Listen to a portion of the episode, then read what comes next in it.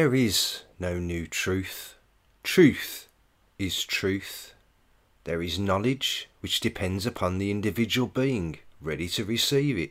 When you are children, you are taught according to your capacity to assimilate. You begin with the letters of your alphabet, and as the mind grows, you are taught to make words and read. Gradually, the knowledge contained in the printed word becomes accessible to you.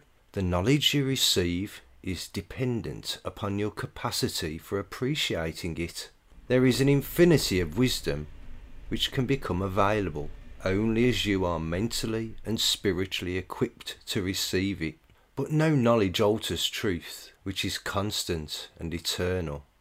You can add to wisdom, to knowledge, but you cannot bring new truth. Hello, this is Take No Gnosis. What is going on in this realm? Why can some people see through the joke yet others not? Why do some people realise that the cosmology we are given in our education and in the media is a nonsense, yet still have a program running inside their mind that the earth can have a shape?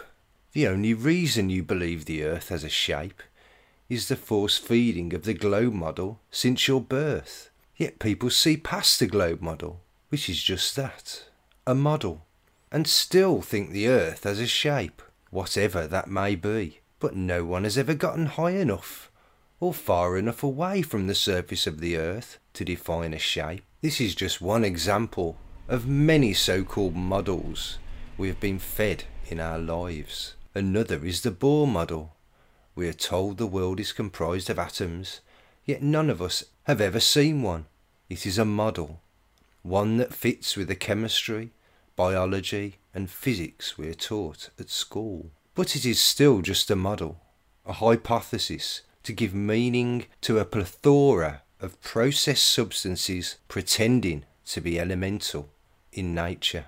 The map is not the terrain, my friends. We are being sold yarns, great works of fiction to keep us in our bubbles of belief. Why do so many place their trust in authority, or worse, in consensus? Then we have the politically correct with totally inaccurate statements like, all men are equal. This is so ridiculous and so far removed from the truth. Yet how many times do you hear these nonsense phrases bandied about loosely in casual conversation? Of course, all people have human rights, but that does not make them equal, physically or intellectually, does it? How about it's okay to stop doing what you are doing and come back to it? They didn't build Rome in a day, you know. Who is they? And just why do people believe in this ancient Rome? Another fiction, another model to give explanation and reason for the insane society we were birthed into today.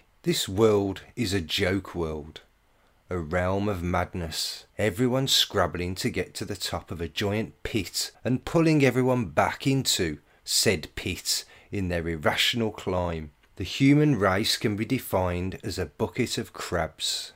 So why do some see the madness and why do others not? Why do the masses of humanity fight tooth and nail to hold on to their beliefs in external authorities and appeals to consensus?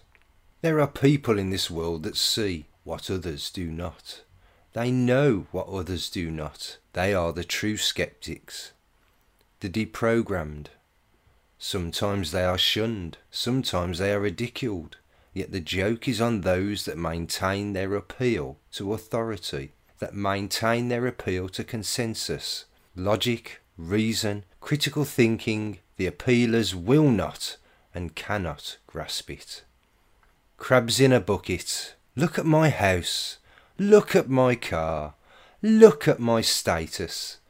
Idiocy is a qualification that was earned at school. And how many years have you spent since trying to climb out of the bucket?